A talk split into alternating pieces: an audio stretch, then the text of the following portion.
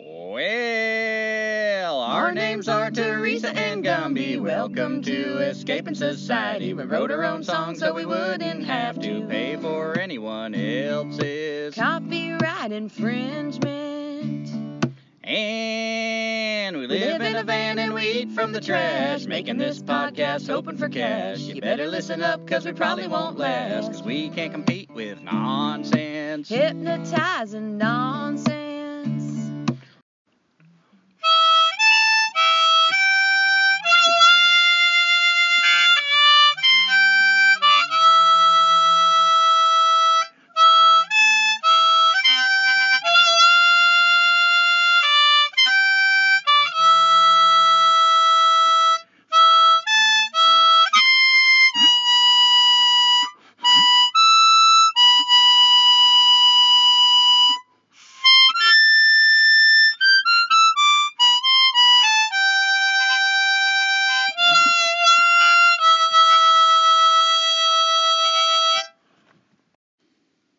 This is episode seventy-nine, Black Magic, White Science, Part D.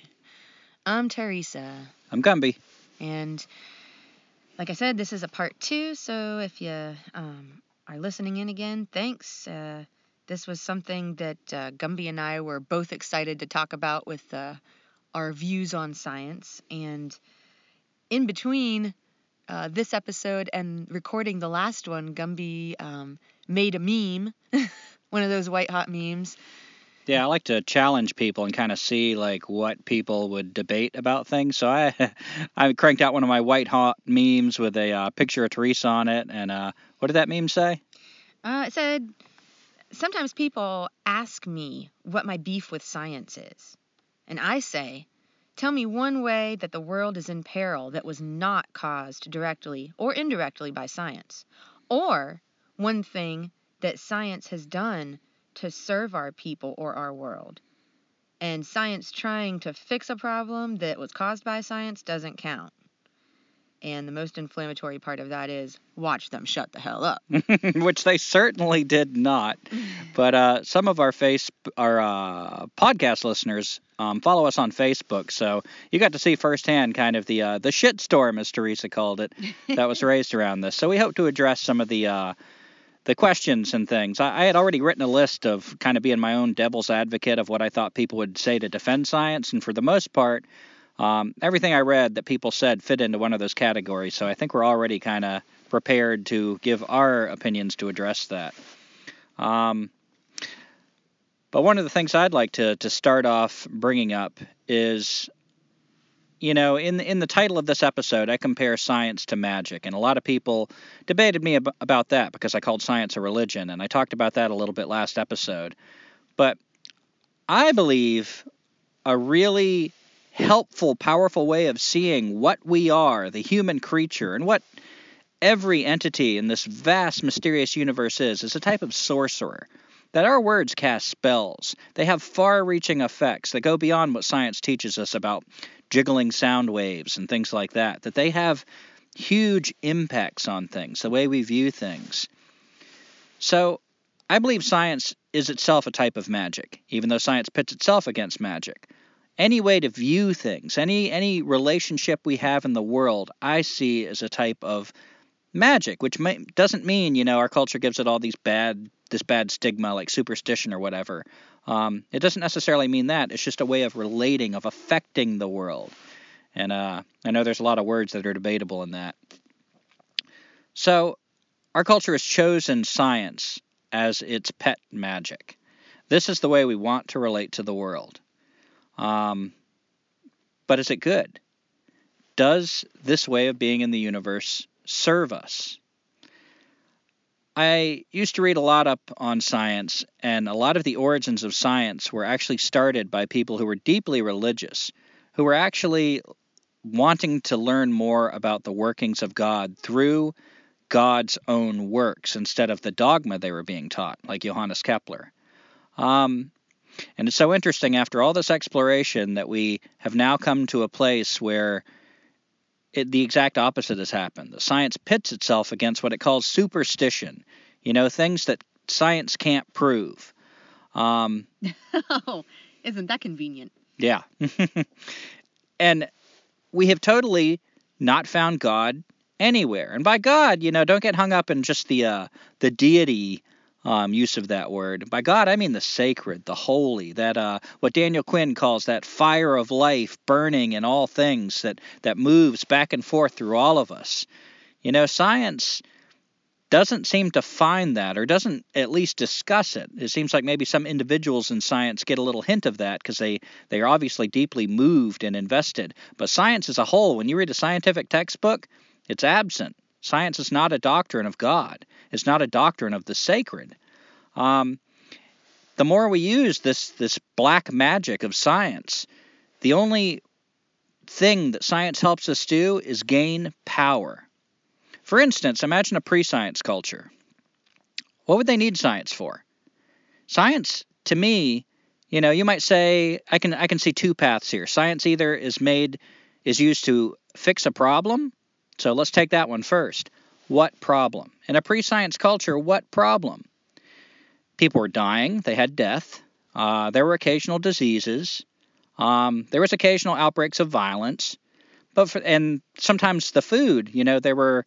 Um, times of, of not famine, because famines are kind of self-regulating, as Daniel Quinn points out, but hunger, scarcity. You know, a famine is an ongoing problem of hunger that goes on and on, and that can't happen without the interjection of something like science. So people, for the most part, accepted that. That's the universe we live in, and they weren't living in hell. They weren't in misery. All evidence brought to us by the science of anthropology itself suggests these people were actually more content, led simpler, more sustainable lives than we do. They didn't need antidepressants. They didn't need insane asylums. They didn't need prisons. Um, they didn't have high suicide rates. Um, they didn't have what we would call crime. So what problem has been addressed by science? And all those things I mentioned, death, disease, et cetera, et cetera, not only would I say that science has failed to fix those problems, but it has increased almost all of them. We still have death. And because we have an overpopulated planet with people, you might say we have more death than ever before because of all the death that we have to create to empower a culture like that. Violence, my God, daily war, bombs, bombs that can blow up cities brought to us by science. What is it fixed? And as far as science being a doctrine of curiosity and exploration, has it really helped us learn more about the universe? Um, these people that lived back then, in direct connection with the land, had to be expert trackers. They saw subtle details that our best scientists can't see. You know, they, they could see in a footprint the mood of an animal. These were not people that lacked observation. And Teresa and I are working on a, a primitive shelter right now, and we are playing hell trying to figure out ventilation. These people knew about experimentation. They knew about trying things, using their imagination, seeing what worked. And you might call that, well, they're being scientific. I'd say they're just being human. They're just using their minds. It doesn't have to be classified as science. To me, when we say science, it's a specific objective of control and exploitation. And instead of looking for God, which were the origins of science, it seems to me that what we use science for now is to become God, to control the entire universe, to be the masters of the universe. And I question whether that helps anyone. Therese, did you have something to say? You look like you were leaning in. I'm leaning in. I, uh... I just wanted to bring this up briefly. There was this lecture, I guess it took place in nineteen ninety-eight, and I was reading part of it, and it was mostly for science, but they brought up that um, up until the nineteenth century, science didn't really make any contributions to technology. Now, that's another word that's, you know, one of those that you might have to... Yeah, what is technology? Yeah, look up and define.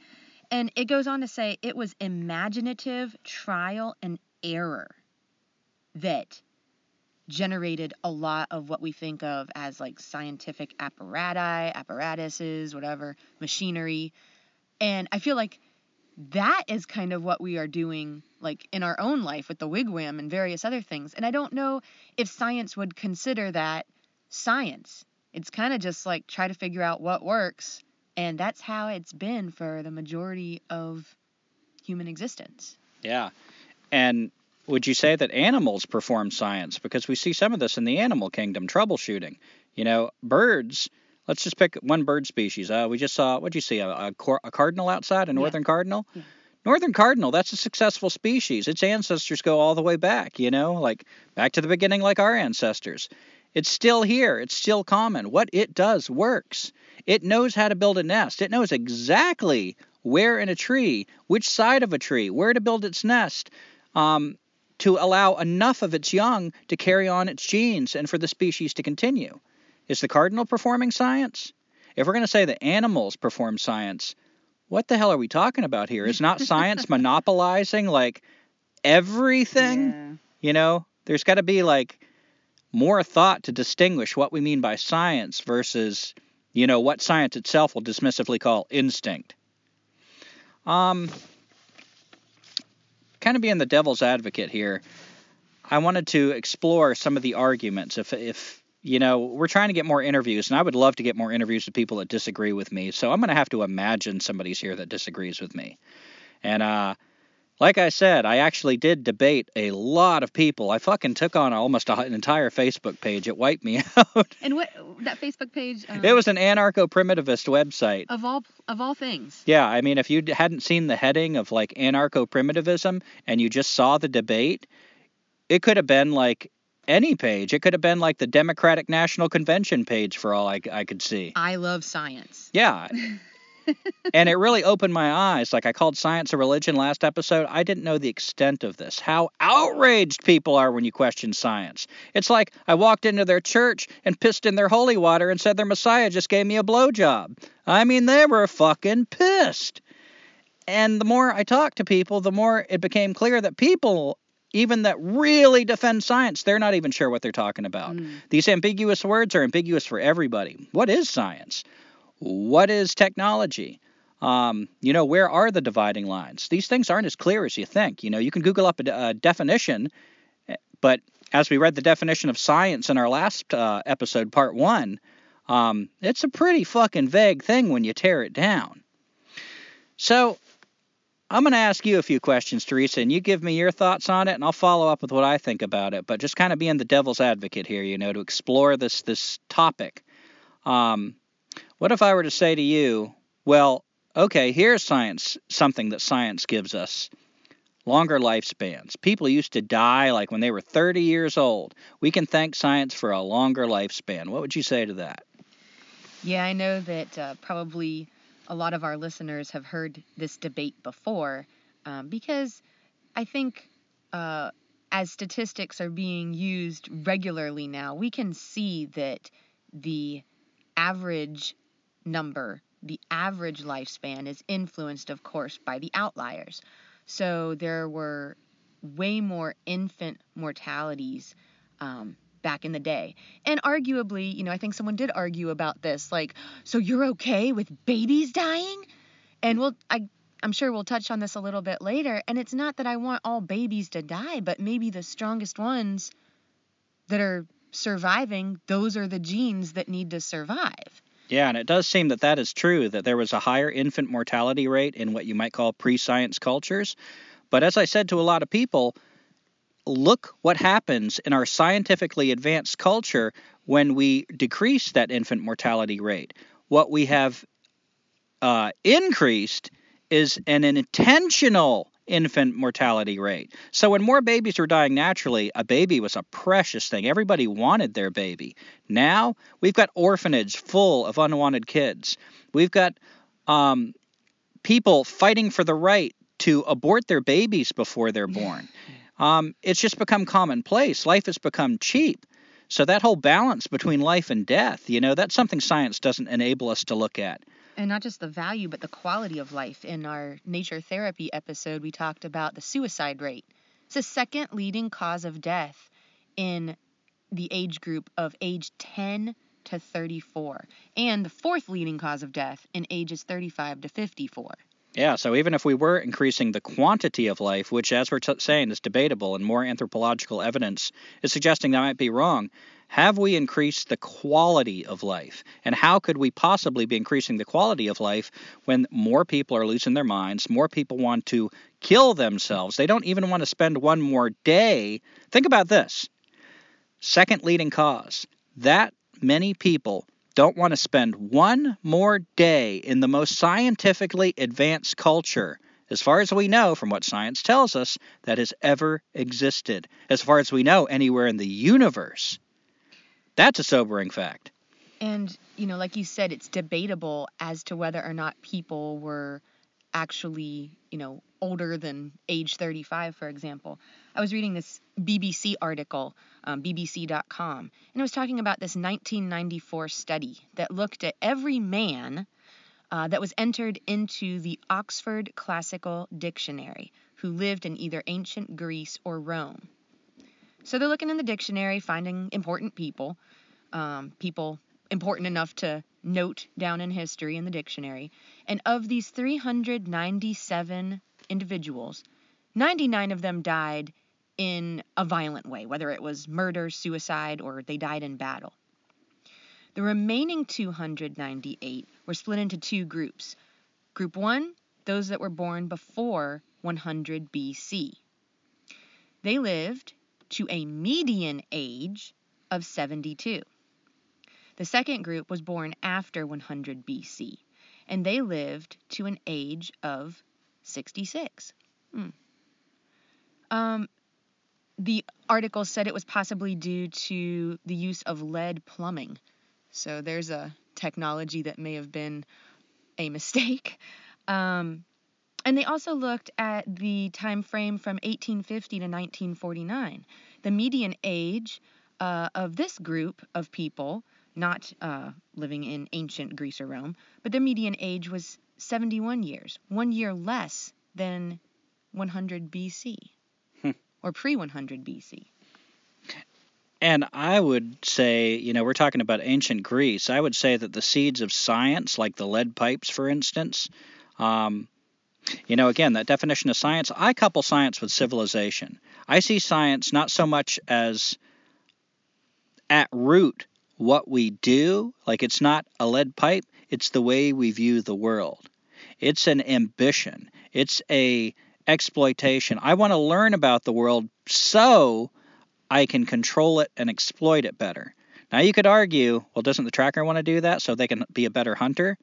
And I agree, that's a fuzzy line, but there's there's something that gets crossed there where that, that little spark that drives you to uh, to live turns into something else, and that's kind of the way I've, I've begun to see science, as a viewpoint that is just overreaching. I want to dissect things. I don't listen to things anymore. I want to impose my will. Again, I want to usurp God. Is there anything else you wanted to say to address the uh, science gave us longer lifespans, Teresa? Oh, I found this interesting, too, this fact. Um, Pliny, in the first century A D, he was Uh, writing about people that were living to the ages of one hundred, one hundred three, one hundred fifteen, and so forth. And he was actually describing how these people were like actors on the stage at age one hundred. And there was one account of like a one hundred five-year-old who still was able to weave like really well at mm-hmm. age one hundred five. I thought that was interesting. Oh, one other thing. In ancient Rome, Um, to be a part of the consul, which I guess was kind of like in the government, you had to be at least forty-three years old. Hmm. Eight years older than what you have to be for the President of the United States position. Yeah, and I've heard a lot of uh, suggestive evidence that cultures that are not scientifically advanced as ours is, um, if you want to call us advanced, um, they did live really long. But let's say, for argument's sake, again, being the devil's advocate, that the top lifespan, we're giving up a couple decades. What if it's only sixty-five, seventy? I mean, shit, what are you doing after seventy years old? If your like quality of life is like, wow, you, you've seen your grandchildren born and you know they have a future. The, the rivers are full of fish. The salmon are roaming the fields every day like there's beauty. You know you're in the hands of something greater than yourself. You're around a community that loves you, warriors that can protect you. Um... You know, you're not just put in a constant state of anxiety. Wouldn't you trade a couple decades off the end of your life when you're just going to be shitting your pants anyway? So, again, that quantity versus quality, you know, it's a bad argument to my way of looking at it. Yeah, and something so cruel about having people work their whole lives just to wait until the end of their life to actually live in their retirement. Mm-hmm. Like the worst years of your life where you're all decrepit and, You know, you don't have a lot of energy. You've lost the lust for life. It's like, okay, now go live. All right. Can I move on to the next uh, point in defense of science? Sure. A lot of people, if you question science, they'll say, well, what about modern medicine? Don't you go to a doctor? Um, you know, what if you get sick? There's something science does for you.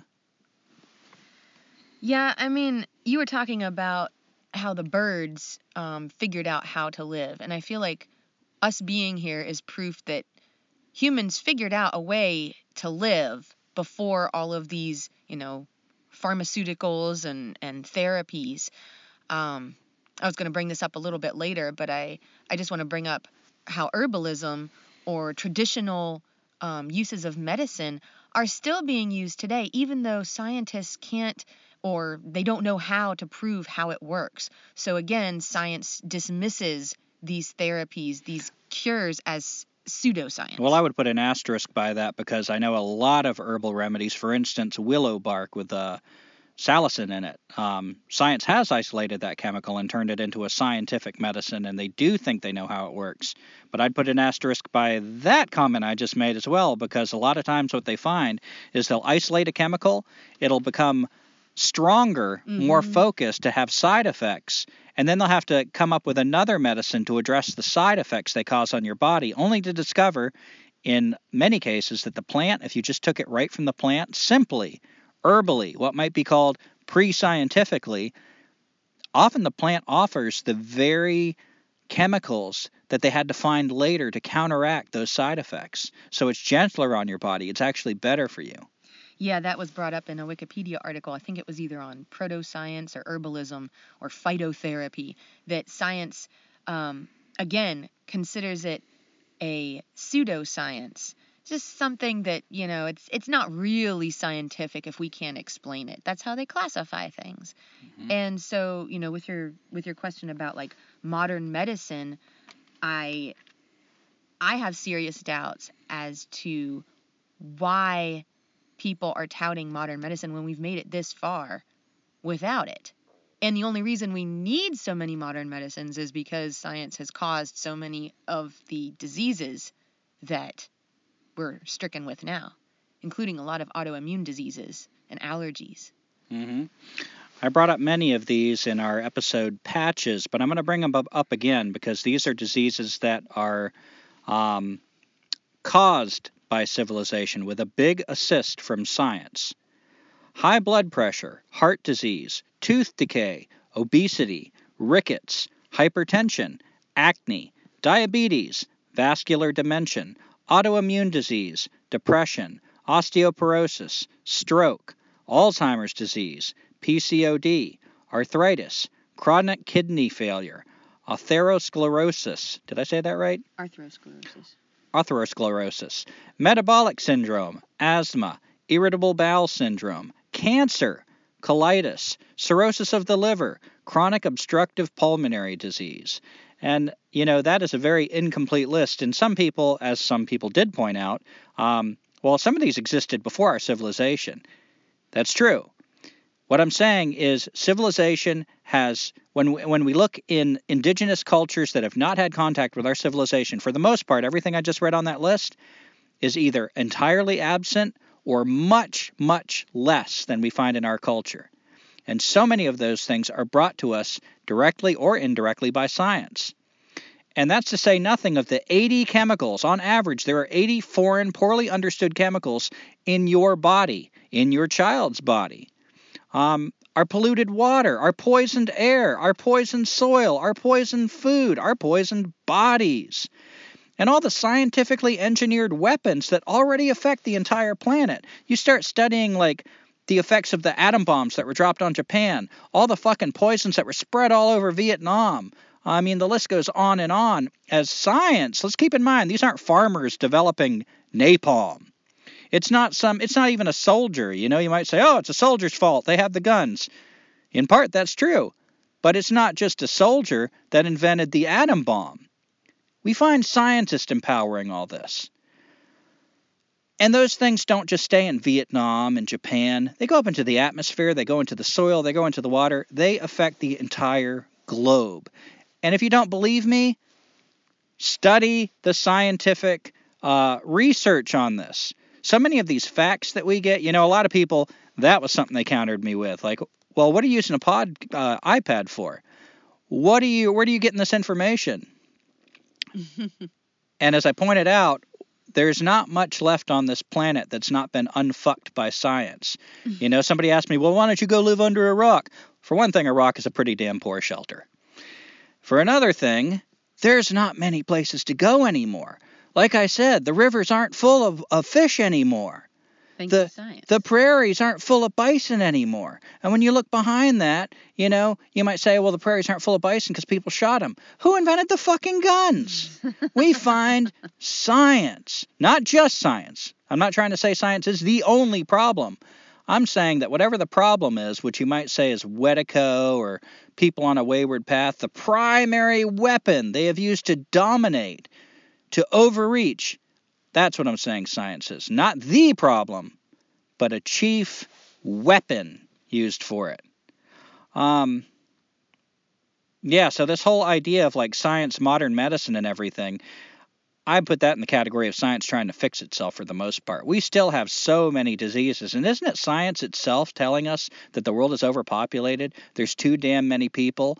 And then you got this other branch of science that is working like hell to find a cure for cancer, a cure for this, a cure for everything, getting funding. Our tax dollars are going here. And then you have this third branch that's inventing things that cause cancer and all this other crap. It makes no sense. There's no philosophy. There's no sanity underneath it all. It's just people getting funding to see what they can do and never asking, Should what's I? the bigger picture? Should I do this? Yeah, I was reading just today, there was an article about, you know, there's scientists that are trying to find ways for humans to live longer. Like, what do you need to live for after so many years? If if you want to say that science and scientists have created a way for us to live longer, which again is debatable, I mean, how much more do you need to live? How many more resources do you need to burn up for your life? Yeah, what kind of selfish impulse is behind that, you know? I'm sure it gets marketed as a very like, oh, you love your life. You get to see your great-great-grandchildren grow up, you know? To me, that's marketing. What's underneath that is sometimes you just take your turn and you get out of the way, especially when you know the planet is too full of people. Take your turn. Enjoy your life. Live it up. And when it's your turn to pass on that fire of life, here's something else I learned from science. This world is an enclosed, fairly finite. There is some exchange through this permeable atmosphere. You know, things do come out of space, like even some of the dust that falls on our tables.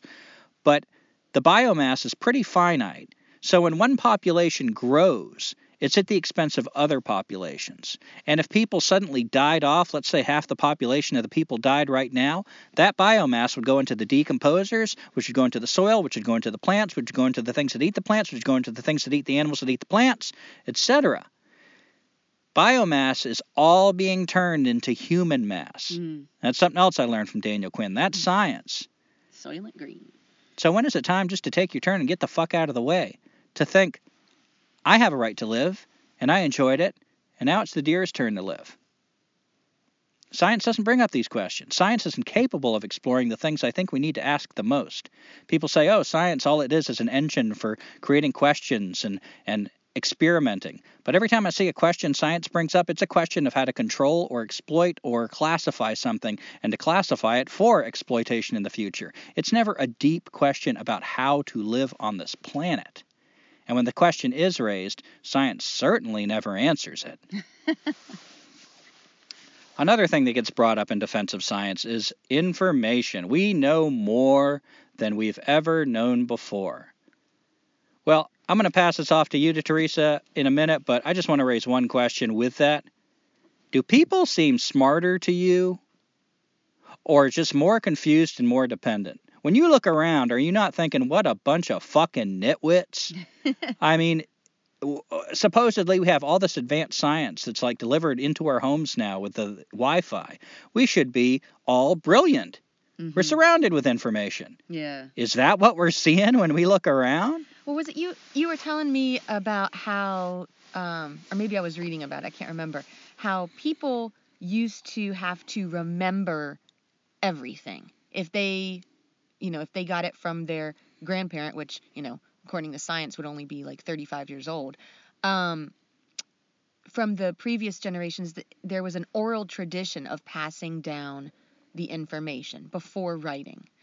And when writing came about, it was like, woo, now we don't have to use that brain capacity to remember and recite this information. We could just write it down. And of course, there's problems with that because of, you know, misinterpretation and, and just misunderstanding by the person that was writing it and the misinterpretation of the person reading it in the future. Um, reminds me of Idiocracy, the movie that's become a documentary. Mm-hmm. And um, I guess what I'm getting at is it seems like we've lost that ability to remember things. If if I'm asked a question personally, I know if I am on the internet or if I have Wi-Fi, I'm going to go on to Google or something like Google. Because even if I knew that, I can't remember. How many times do you ask me, like, what was that, you know, fact that you just told me about, like, fifteen minutes ago? I don't know. Let me look it up again. And I get inundated with stories about science. I'm not sure if, if Google just, you know, wants to play a joke on me. But it seems like every day there is an article or two regarding some scientific discovery that just, it just made the science stories the day before, like, completely wrong. And I just feel like, what is the point of all this information that, you know, it's not being passed down from generation to generation? It's like, this scientist over here discovered it, we're passing that information along to you, and now another scientist discovered something completely opposite, and we're passing that information off to you, and you can sort it out and decide in your mind before the next story comes out. It's just very confusing, and I, I feel like it's a waste of my time. And this happens all the time, and every time science comes out with a new finding, um, the followers of the cult of science, the true believers, will always say, well, listen to the scientist. You got to trust the scientist. And they act like whatever the new finding is, is empirical truth. And if you don't buy it, you're a fucking idiot. And yet science, I mean, almost from week to week changes its story. And those same people, if you bring that up, will jump to that in defense of science. Like, oh, it's because they're learning. Science is open-minded. Science asks more reaching questions. Or maybe science just doesn't know what the hell they're talking about. Or maybe science is driving you fucking batshit crazy and you can't even see the paradox in mm. that. To defend the truth of science as if it is the truth, only to acknowledge a minute later that, yeah, sure, they change their truth every week. I mean, it doesn't make sense. Um, you know, I think about, we did a podcast on, uh, oh, God, you said a couple things I wanted to address. One thing, we brought up in Leaf Stories and Singing Stones, um, literacy. You know, at one time, the writing literacy was considered the new science. It would come into a... Uh, a kingdom, I don't know, a, a place where it hadn't been before and be introduced. And it was considered a, a form of magic. You know, people thought of the world in more magical terms back then, which science teaches us is superstitious. You know, it's childish, it's juvenile. I see a lot of uh, strengths. I think we threw the baby out with the bathwater when we, we dismissed all that. But what, some of the concerns about the written word, Teresa brought up memory, that our memories would get shorter. Um, also some concerns were, well, we have an oral tradition. To memorize these things or to internalize them, I know where I come from. I have to remember um, the roots of my people. I carry my ancestors with me. This is like a magical way to exist in this universe. If we want to share information, we have to gather around a fire. I have to talk to somebody directly. I have to make eye contact. And if that person is wise, they might deliver a certain kind of truth that's tailored for me, not for another person. They might tailor it differently. Uh, the Buddha taught in that way. There was uh, upaya or something. It means teaching by skillful means. Every time the Buddha talked to somebody, he would give a different sutra, a different teaching, sometimes almost contradictory, because he recognized this is what you need to hear right now. Um, and also it was said in a, God, this was an ancient Egyptian story, I think, that Plato recorded, that when one of the gods brought the gift of literacy and this this king was kind of debating on whether to accept it or not, there was a concern that instead of having real knowledge, knowledge that you possess, that is your knowledge, people would just parrot knowledge, mm. that it wouldn't be their knowledge. They would just borrow and steal other people's knowledge to act as if it was their their knowledge without having any understanding of this knowledge. Without any connection, because it's not just that the oral tradition was passed on and parroted. It was a part of their their fabric, of their being. Yeah, and Jesus Christ, has that not come to pass, like, to the extreme with the internet? I mean, damn. Uh, discuss anything with anybody on Facebook or any kind of social media and see these links posted. I mean, it's so easy to see that this knowledge that we think we have does not run very deep. We're just pretending to have it because, you know, as something as that seems as basic as literacy, even that at one time was a questionable science, and I think it was rightly questioned. It came with a cost, like all science does. It comes with a power. It helped them control things better, you know. It helped them record things that they don't need to remember and build on that and build on that to start the engines that, that evolved into science going. But did it help us? Did it make us happier? Did it help us live lightly on this planet so all life could work together and live? Um, I think of that Prol feed and, uh, you know, we did... Uh, The Last Pig in Europe, talking about nineteen eighty-four, George Orwell. That was an episode we did. And Prol feed, you know, one of the ways the government would try to control the population, the proles, the proletariat in the that book, was information, information. It sounded like the Wi-Fi. There were screens in their house. There were, like, little stupid songs that got fed to them, uh, stupid T V shows, just information, information. I feel like that's another thing that we've seen come to pass through science is just too much information. Um, they've even done studies scientifically. Again, it's funny how much science points out its own shortcomings and nobody listens, including the scientists. But I read this book, Blink, by Malcolm Gladwell, and he talked about these studies that they would show that if somebody's given just enough information, they can make a fairly good, quick judgment. If they're given more information than that, it impairs people's judgment. Hmm. What do you think that does to us at large? Look how much fucking information we are inundated with. You can't go into a McDonald's without a T V being on, pumping information into your head. Science itself knows what that does to us. So that leads me to the question, if science is bringing us this technology to get all this information, and science itself knows that our judgment gets impaired when we get inundated with information, is it accidental? Hmm. Likewise, people say science has increased our knowledge of the world. I'd say it's only given us a specific view. Somebody accused me of being a science denier. I am not a science denier. I'm not saying science is wrong. I'm saying the things that science is learning is true. That's why I'm citing all these things to plead my case that are actually uh, brought to me through scientific studies. What I'm saying is science is a very incomplete, limited truth that pretends to be the only truth. Science teaches us numbers, measurements, calculations. It describes a very cold, dead world of resources, of things to be exploited. Um, and every time we look closer at things, we find a wall where we can't cross. We find a wall that shows us our own, our own ignorance, as we pr- talked a little bit about in our last episode.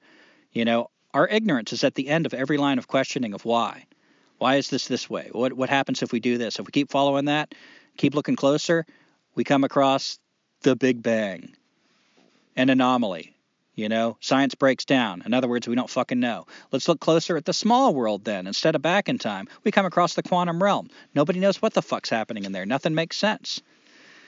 Um... Did you have something to say there, or are you just waving off a fart? Our dog has gas. Yeah, blame it on the dog. Scientific. um, I was just thinking about when you were talking uh, about how science is taking over, and you've mentioned that science is kind of like the religion of our culture. It mirrors our culture, how our culture eats up every other culture, and science appears to be eating up every other way of living on this planet.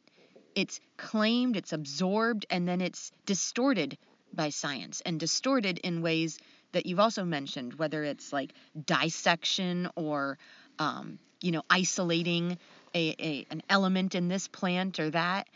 And yeah, I just feel like what an appropriate religion for our culture. Yeah. Yeah. And, you know, this this black magic of science poisons us with arrogance. Um, if you pin somebody down that considers themselves very scientific, they will admit, like, oh, there's still plenty to learn. Science doesn't know everything.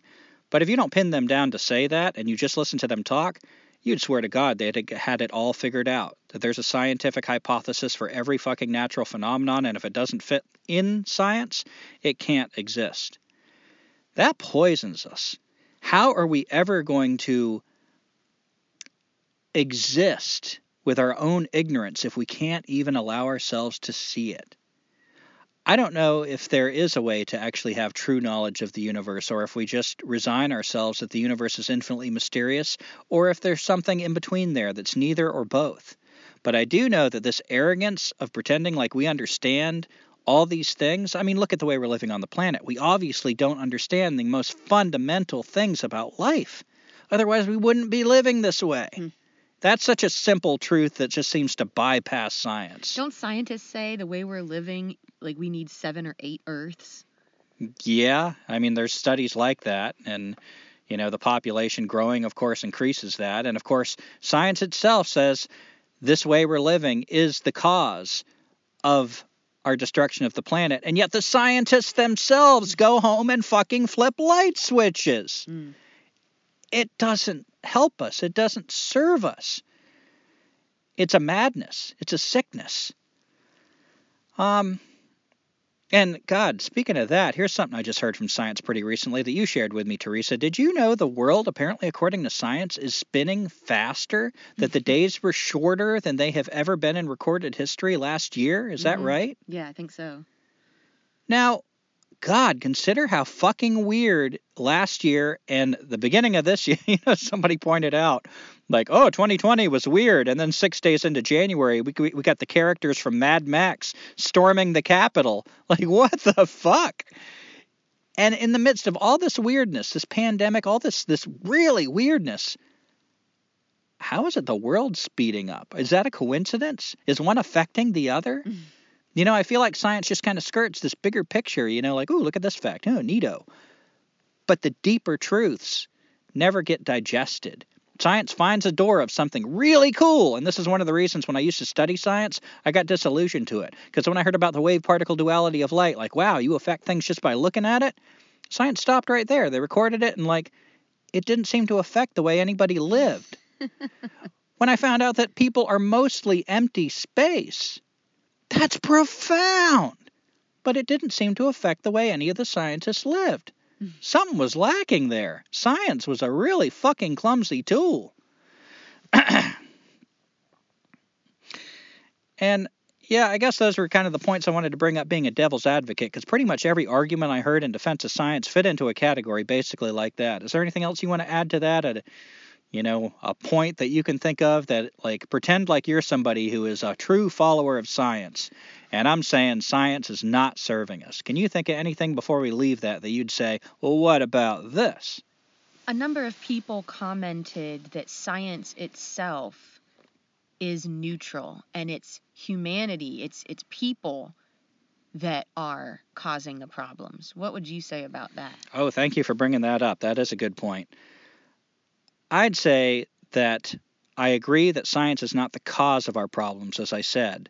Um, people who see the world that we, in the way we do and relate to it in the way we do, is the cause. And science is our primary lens through which we see that world. And that lens is a weapon. I don't think science is neutral. Teresa and I were talking about this the other morning.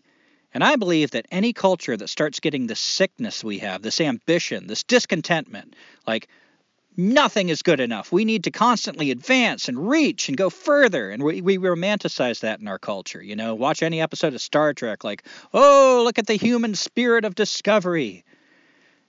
Discover my ass.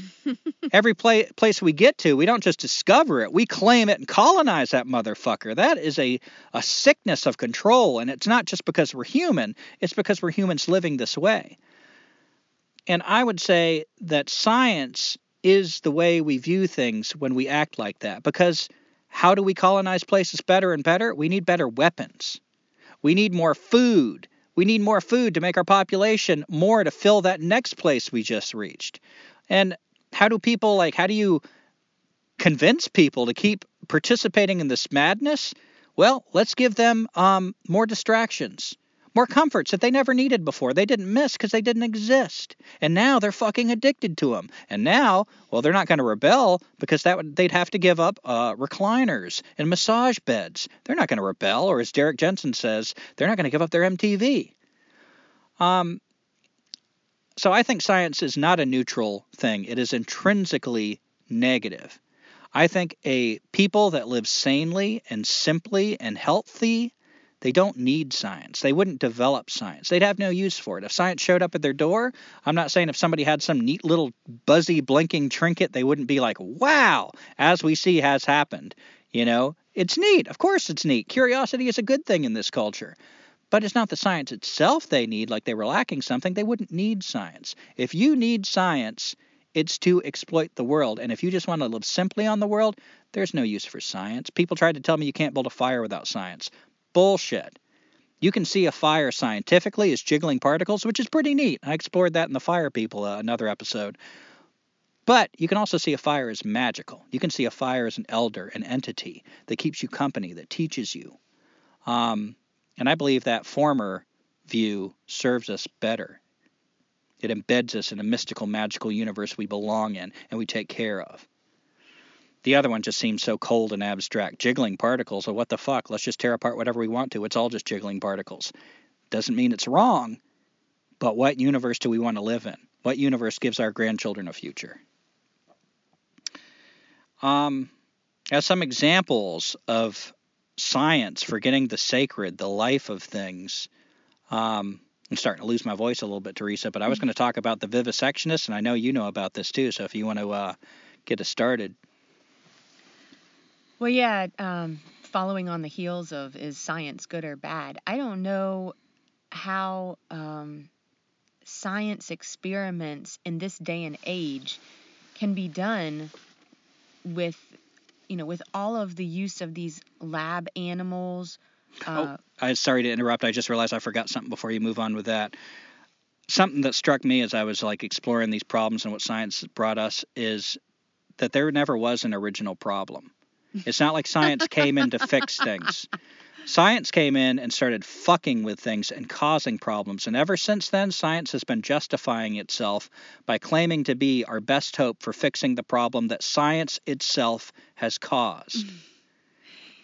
Yeah, I'll just add in there. Um, I think I read that the term scientist uh, was coined in, I believe, the late nineteenth century. And before that, people who were studying, you know, different processes, ob- you know, making observations, maybe using the scientific method, maybe not, they were called natural philosophers.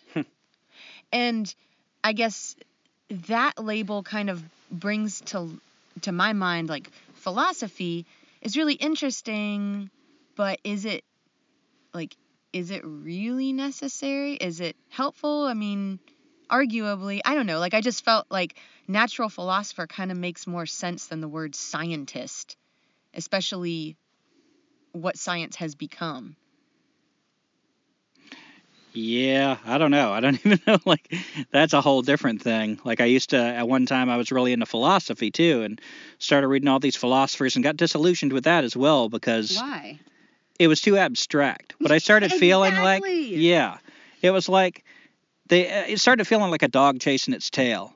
Like, for instance, one of my favorite stories I came across in philosophy, um, Salvator Ambulando. I had that written on my backpack when I was hitchhiking the first time I, I took off to be a hobo. And that is Latin for, it is solved by walking. There's a story of a philosopher, two philosophers sitting, um, talking, and one philosopher talks about, logically, he comes up with this argument, and I can't remember the argument, but why you can't cross a door. So if you divide a space in half, you're halfway there. It's something like this. And then let's say you move forward and go half again.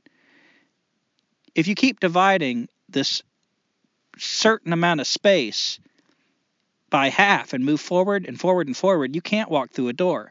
So using philosophy, he logically proved that it's impossible to walk through a door.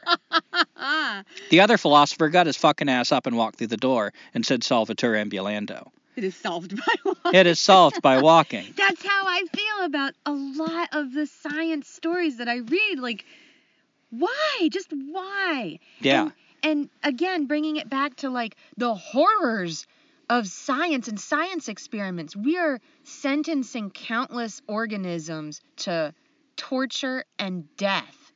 Like, horrible existence. For what? Yeah, we grafted a fucking ear. I say we. The scientists grafted a fucking ear onto a mouse. It wasn't even an ear. It was just cartilage. It w- did nothing. Yeah. I mean, God, we're, we talked about whether we wanted to go into the details of this and decided uh, we didn't want to spend our finite amount of time and energy looking up all the horrific stories of science.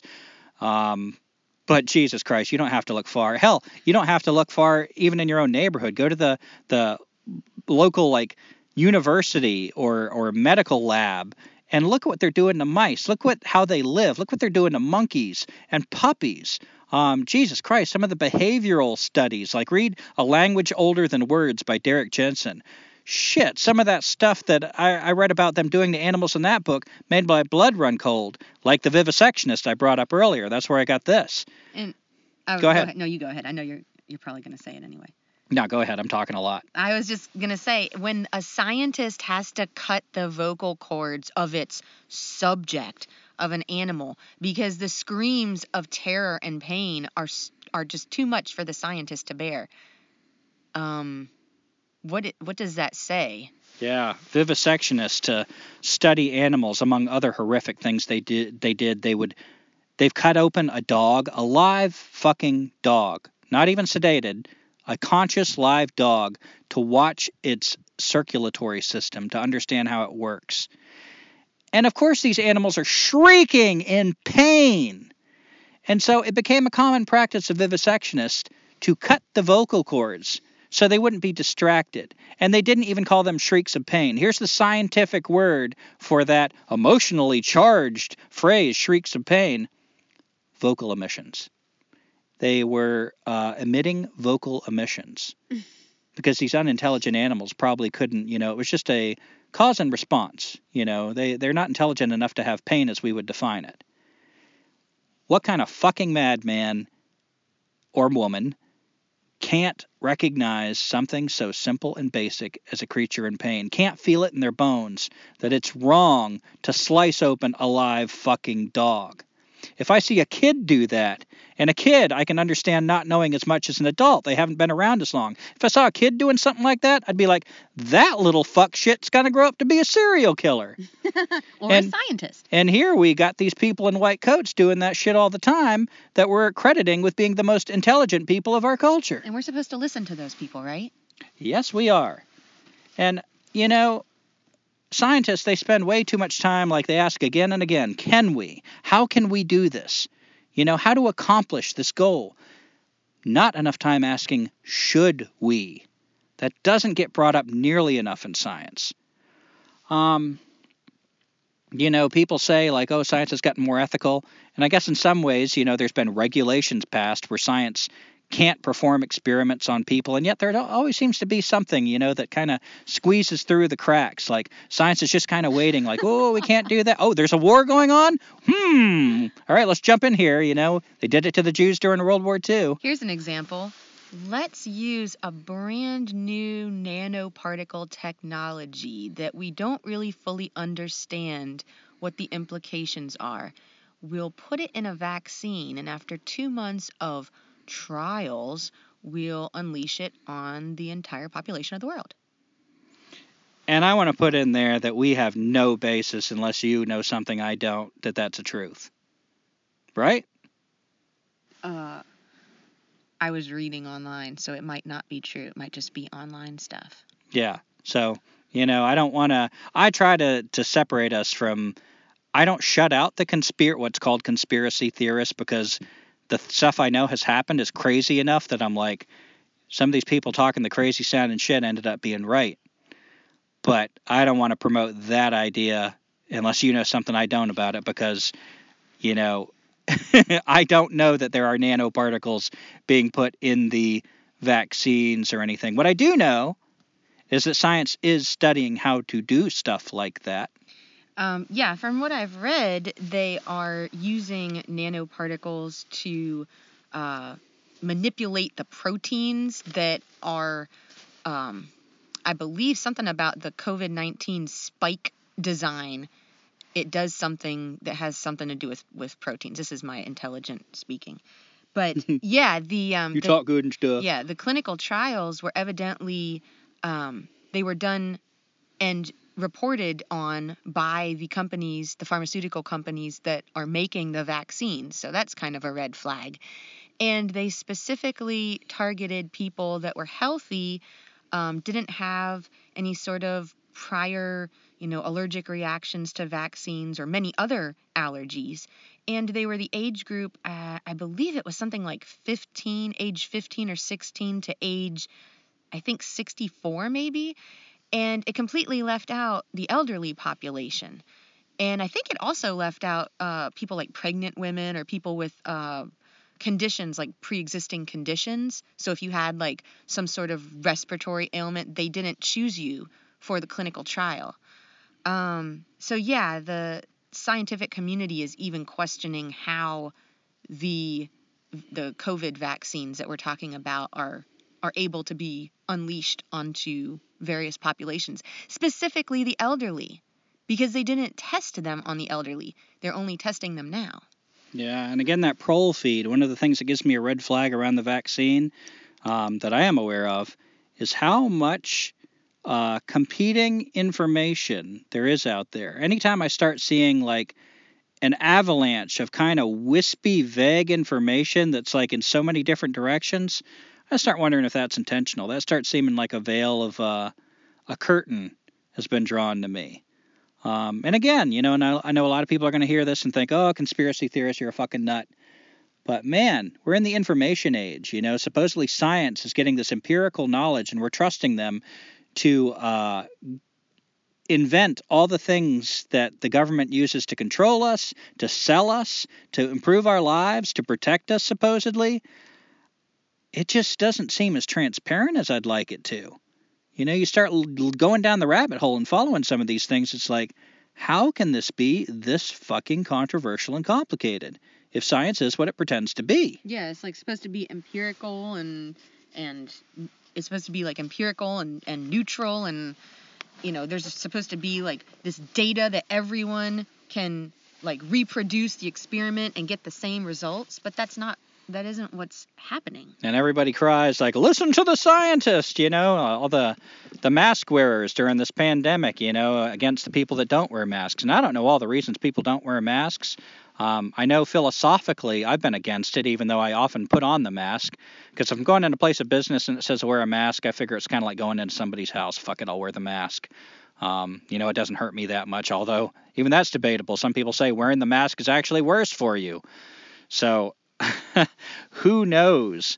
But here's a question just as an aside. I wonder if the whole mask controversy was like kind of agitated so that more people would be excited about using the vaccine. That's a good question.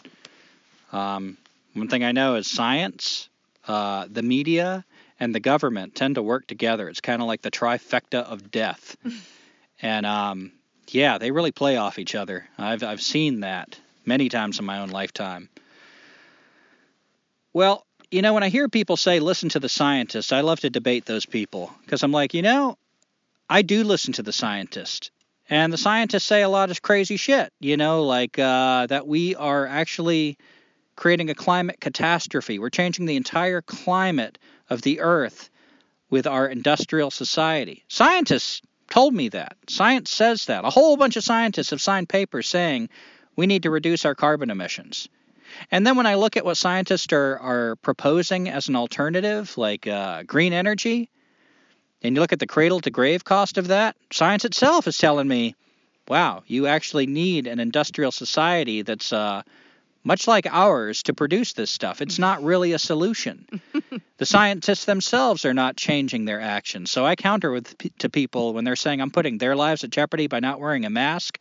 You're putting my life at jeopardy by flipping light switches and not giving up your lifestyle. And it's not just your precious life, it's the precious life of the future. Are we going to pick and choose our scientific facts to listen to? Or are we going to listen to the scientists, or are we going to completely disregard the scientists? Because I, I feel like what we're doing is the picking and choosing thing, and it's fucking absurd. It gets us nowhere. It gets us exactly right where we are, where uh, guys in Chewbacca bikinis are raiding the Capitol. That's where that shit leads. Um, you know, and another thing science teaches is the study of nature, ecology, and particularly natural selection. People take great pride in arguing with, uh, what do they call that, when they creationists, the people that, like, don't believe in in evolution. What's the... Yeah, I think it's creationists. Remember that science book that you got from the library that was, like, a Christian I do. science book? Not a... Not a Intelligent that? Design. Yeah, yeah, yeah, yeah, yeah. That's what I'm looking for. Yeah, I got, I got a book from the library that I thought was an ecology book, and it turns out it's written by Christian scientists, and it was uh, some of the most absurd acrobatics of logic you've ever seen. And uh, kind of makes you wonder, doesn't it? Yeah, they would often end things with, uh, kind of makes you wonder, doesn't it? Hmm. It would just be ways to cast doubt on people that didn't believe in the Christian narrative. But anyway, that was that was crazy. Um. But the natural selection, you know, when we're talking about scientists who are trying to find ways to provide us with more food, um, to feed the whole population, to create all these, you know, supposedly cures that are going to keep more of us alive. And yet science itself and the people who follow science will talk about natural selection. Natural selection understands that death is a valid part of life. That the reason why nature takes us out with, oh, I don't know, maybe uh, a virus, mm-hmm. stuff like that, is for the greater good of all life. Nature is selecting for the strongest, the best suited, the best fitted for an environment to live here on this earth. And it doesn't favor one species because one species can't do it alone. We're all interconnected. This comes from science. So why do we find in science such an effort to defy that? That's another thing I find in science pretty consistently is we defy nature. We try to outsmart nature. When nature tries to act on us, we don't accept it and try to defy it at almost every turn. That's something I see in science again and again. Even when scientists pretend to be friends of nature, let's work with nature. It's not let's, um, how would I say that? Let's surrender to nature. Let's trust nature. Let's have faith in nature. Let's honor it's, nature. It's let's try to exploit nature in a way that's less harmful. Well, or let's just try to stay out of it as if we have nothing to do with nature and put it in a little nature zoo.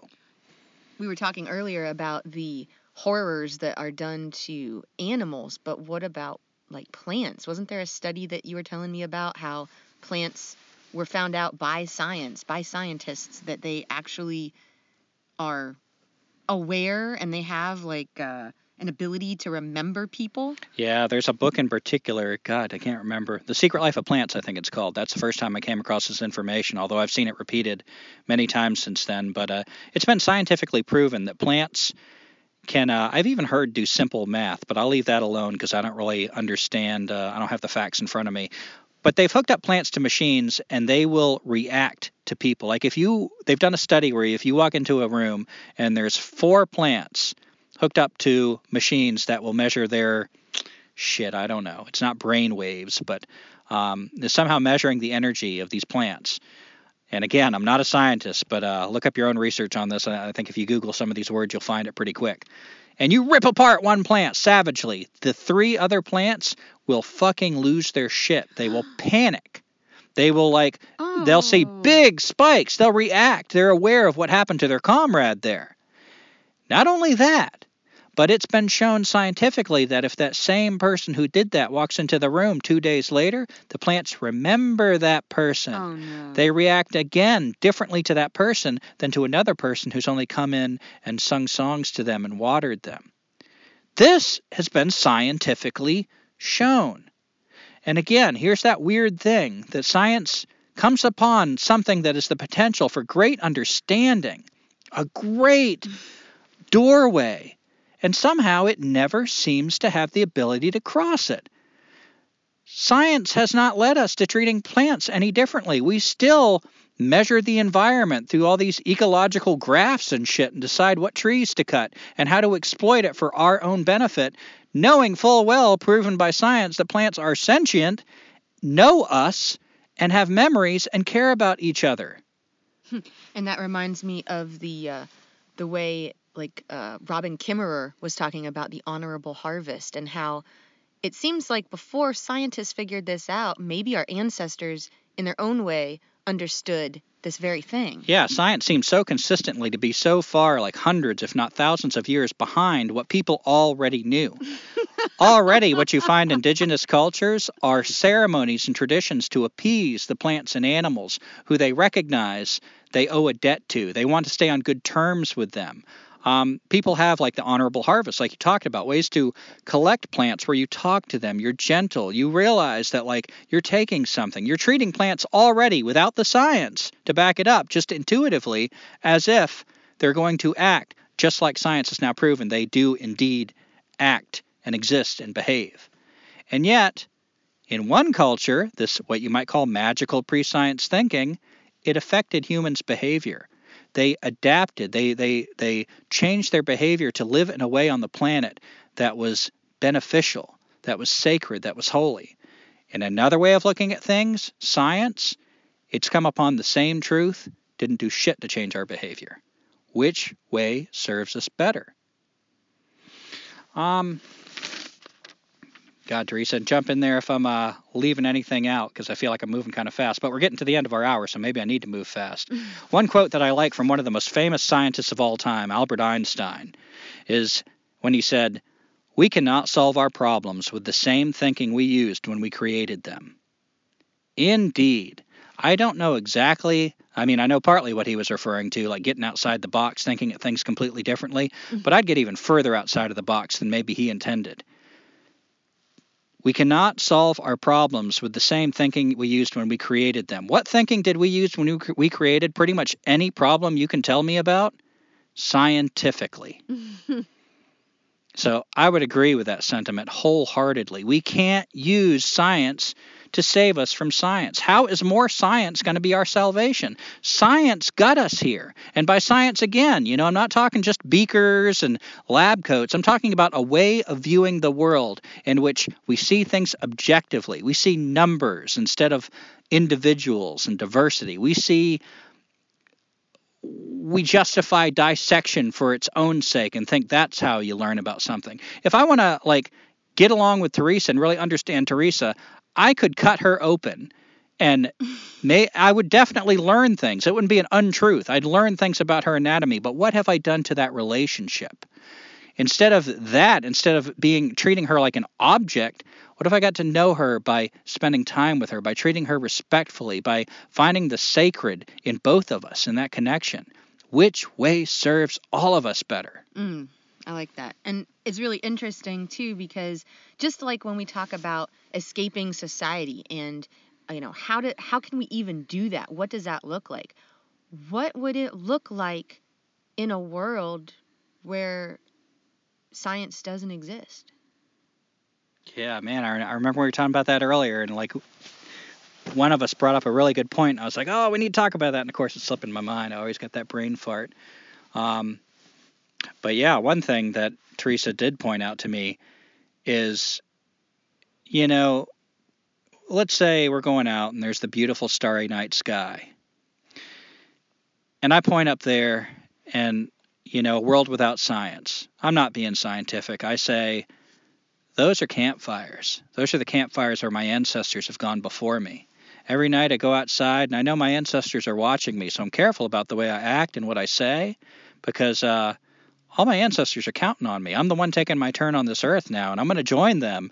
And if I'm a complete dickhead in this life, I'm going to be sitting around that campfire, and they're going to say, hey, why were you such a fucking dickhead? Why didn't you represent? And not only that, but it connects me. Imagine really believing that, going outside in the night sky, and those are your grandparents. You, you lost your grandfather. He's up there. Maybe he's that star right there, right there. That's his campfire. He's cooking his dinner right there. what kind of universe is that to live in? How connected are you? How do you so treat comforting. How, so comforting and so connecting. How do you walk on the earth when you believe things like that? Now compare that, you know, where Teresa brought up the question, picture a world without science. You know, science tells us it's a big ball of gas up there, you know, helium, hydrogen.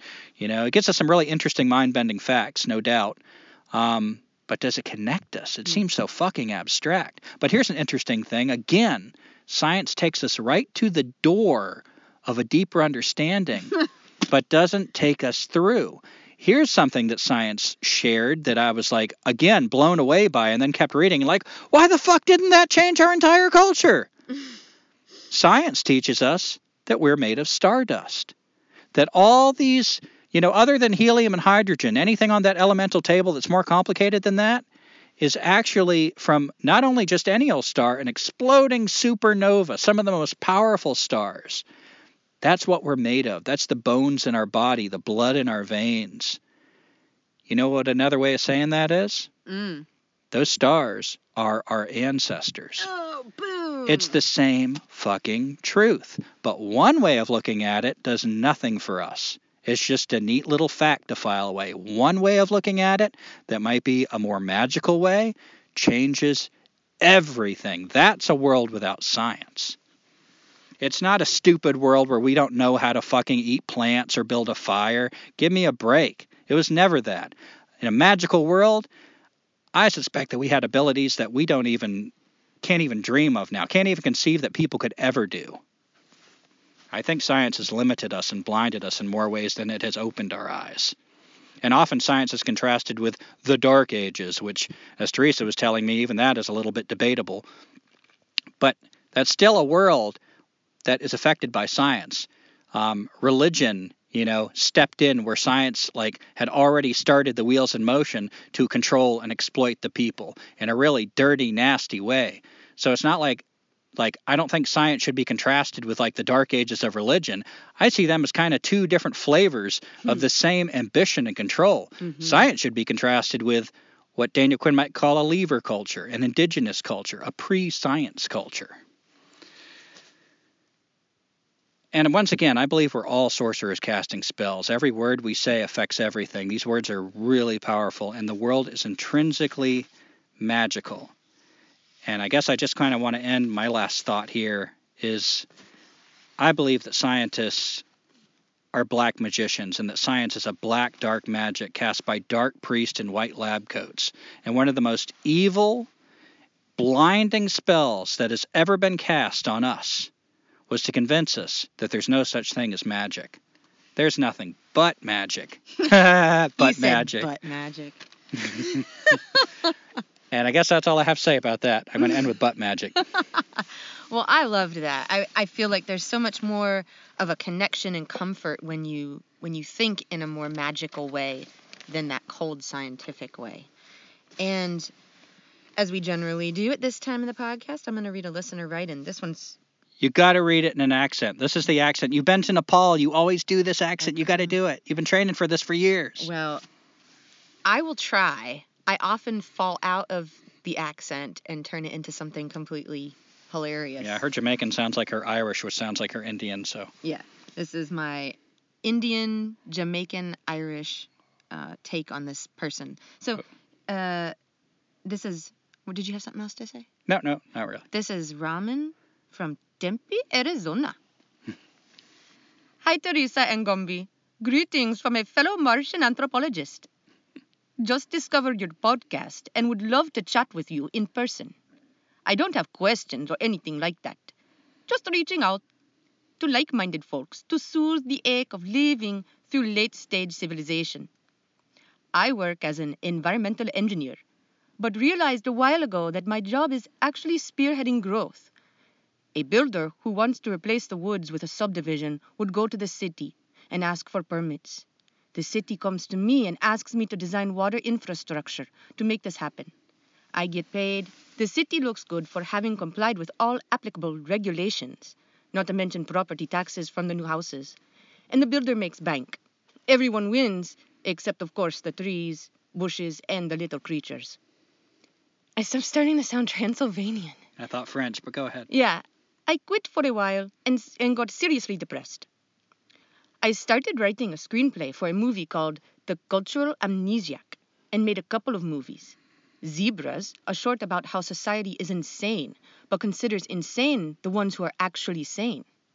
And Class President, a parody on democracy, in quotation marks. Long story short, I went back to work to ward off the depression. I suppose I could just have taken some pills, but I never said I was a reasonable man. Now I want to quit again.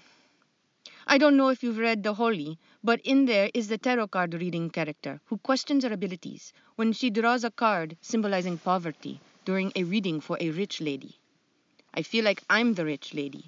I grew up poor in India, and the fear of poverty seems to ru- run my life. I'd love to spend some unstructured time with you if you are up for it. Completely understand if you aren't. That was horrible. I'm really sorry. And it was really long. It must have been performance anxiety. So anyway, but, yeah, it's always performance anxiety. And thank you, Raman. We understand you probably don't actually sound like that. We just mm-hmm. like to have fun with our uh, accents with this. Uh, but Raman said he was, did he say he was born in India in this yeah. part? Yeah, because he, he wrote to me a couple times. And, um, God, one of the things I really liked is The Holy by Daniel Quinn. I did read that. And um, I liked the way he brings up that, uh, you know, he feels like the rich lady who's getting a tarot card reading and this, the the the card for poverty comes up. I thought that was really eloquent and beautiful, you know, because I think um, I think that is, in fact, the case that some of the wealthiest people, what we call wealthy, are actually some of the most impoverished people. And uh, it's cool that you uh, tuned into that. And I chose this particular um, listener write-in because he said he works as an environmental engineer, and, of course, that's a very scientific job. And it sounds really good. It sounds like maybe the the cities, the municipalities are trying to, you know, limit the impact of growth. But even he admits this isn't taking into account any part of life. He is not of life, as that guy said that one night. But it's just another way for science to kind of make up for what science is doing. And, uh, yeah, I just really appreciated how, you know, he, he quit and he was, he was getting depressed. So he went back, and that's really, I mean, that's really sad. I even hesitated to, um, say his name and location because I thought he might get in trouble, but maybe, you know, maybe that's what it's meant to be. I don't know.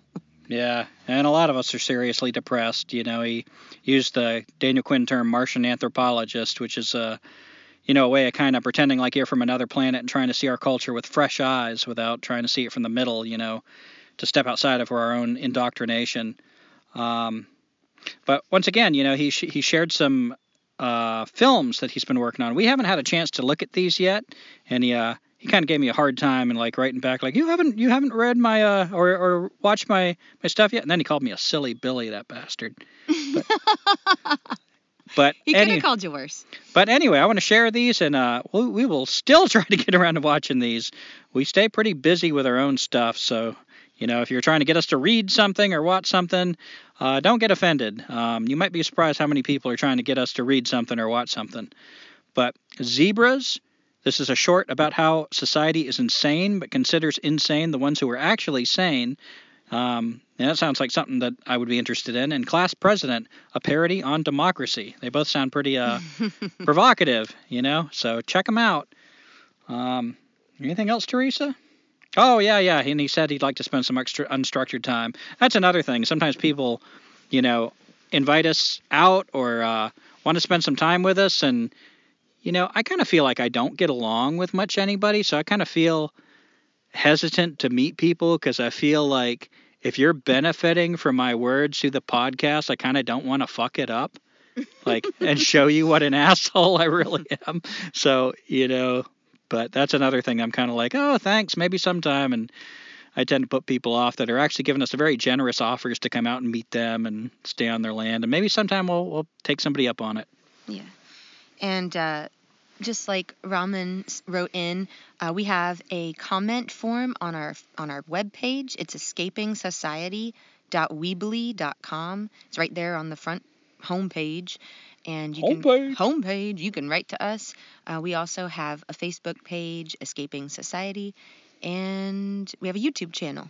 with various videos, um, just kind of, I don't know, exploring our the ways in which we're trying to, uh, I don't know, not need society as much. So, Gumby, anything else you want to say? No, I think that's about it. All right, well, thanks for listening. Oh, society sucks and we don't need it. It's killing your kids, so why do you feed it? They'll tell you to stay, but you don't need to heed it. You can give them the finger. There's no time to linger. So, thank you for listening to our song. It's not very good and it went kind of long. Don't care if you like it, cause we'll be gone over that next horizon. We ain't got no